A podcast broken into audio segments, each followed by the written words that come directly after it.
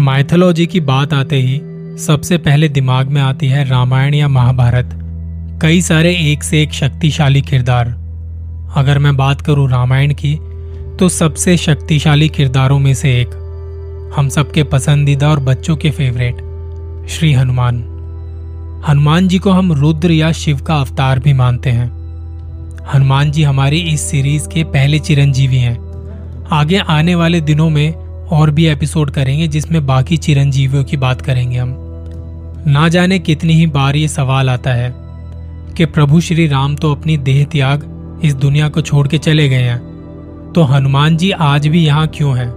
और उससे भी बड़ा सवाल वो कहाँ है? इस ब्रह्मांड के अंत तक उनके यहाँ रहने का मकसद क्या है? वो चिरंजीवी कैसे बने? रामायण में इस सवाल का जवाब मिलता है, ज़रूर मिलता है।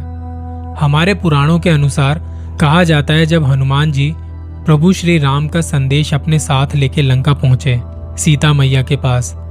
तब सीता माँ जो पिछले काफ़ी समय से दुखों में थी, तब उनका ये दुख काफ़ी हद तक हनुमान जी के संदेश से दूर हुआ। इसलिए उन्होंने हनुमान को वरदान दिया कि वो ब्रह्मांड के अंत तक जीवित रहेंगे। बात अब ये भी है कि हनुमान जी चिरंजीवी क्यों हैं? इस सवाल का जवाब उनकी बचपन की कहानी में भी मिलता है। वो कहानी जो आपने भी सुनी होगी। जब सूरज को लाल फल समझ के वो उसे लेने बादलों के उस पार चले गए थे और वो उसे निगलने ही वाले थे, तभी इंद्र ने अपने वज्र से उन पे प्रहार किया, जिसके बाद वो घायल होकर नीचे धरती पर आ गिरे। उस वक्त तो ऐसा लग रहा था जैसे उनका बचना संभव ही नहीं है। तब पवन देव जो हनुमान जी के पिता कहे जाते हैं, उन्होंने पूरी दुनिया की हवाई रोक दी। चारों तरफ़ हाहाकार मच गया और तब सारे देवी देवताओं ने हनुमान जी को ठीक करके कई सारी शक्तियाँ दी और इस ब्रह्मांड के अंत तक हमेशा जीवित रहने का वरदान भी दिया।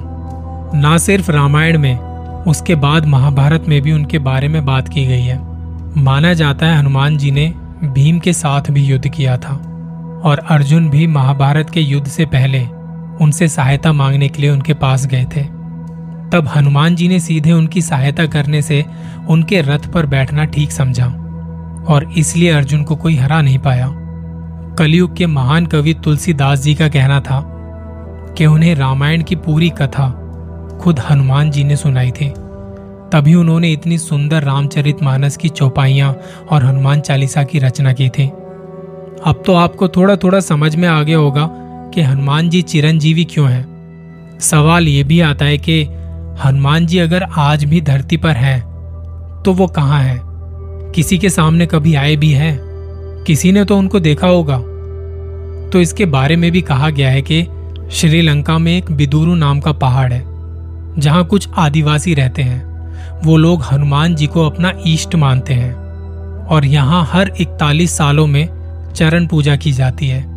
उनका ये मानना है कि हर इकतालीस सालों में चरण पूजा के समय हनुमान जी वहाँ प्रकट होते हैं और तब वहाँ एक उत्सव मनाया जाता है साथ ही साथ ये भी माना जाता है कि रामेश्वर धाम के पास कंधमादन पर्वत में हनुमान जी अपनी तपस्या में लगे हुए हैं और वहीं श्रीमद् भगवत पुराण के अनुसार हनुमान आज भी किम पुरुष में जीवित हैं।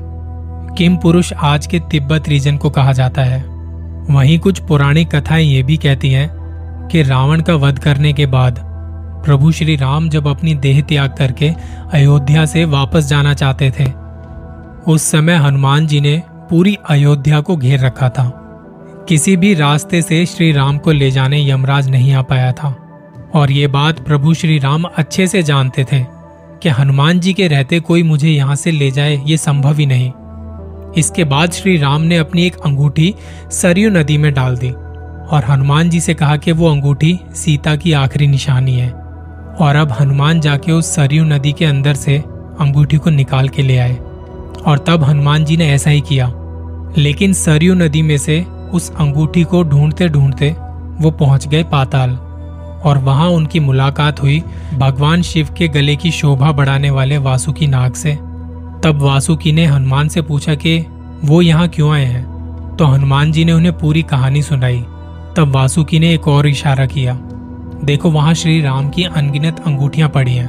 तुम्हें उनकी कौन सी अंगूठी चाहिए? खुद जाके ढूंढ लो।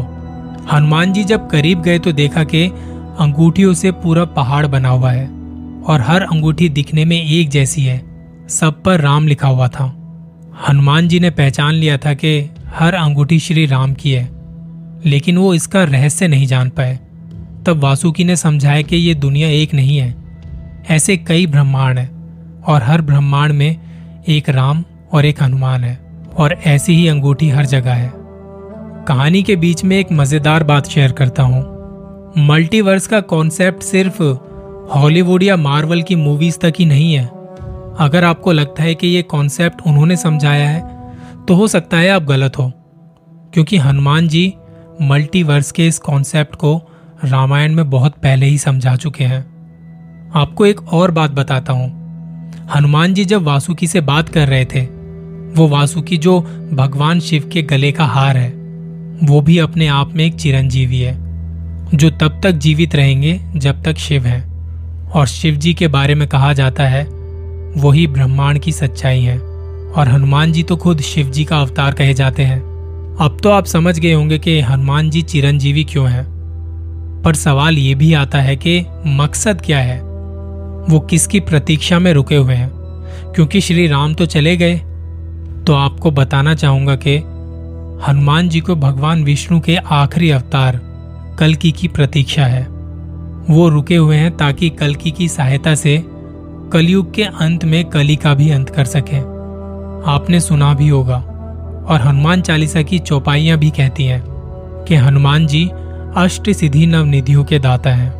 उनके पास कई सारे देवी देवताओं की शक्तियाँ हैं। तो हनुमान जी रुके हुए हैं, ताकि वो कलकी को अष्ट सिद्धि नव निधि इन सभी शक्तियों का ज्ञान दे सके। इस पहले एपिसोड में हमारे चिरंजीवी हनुमान के बारे में आज काफ़ी कुछ पता चला। अगले एपिसोड में एक और चिरंजीवी की बात करेंगे। जय श्री राम।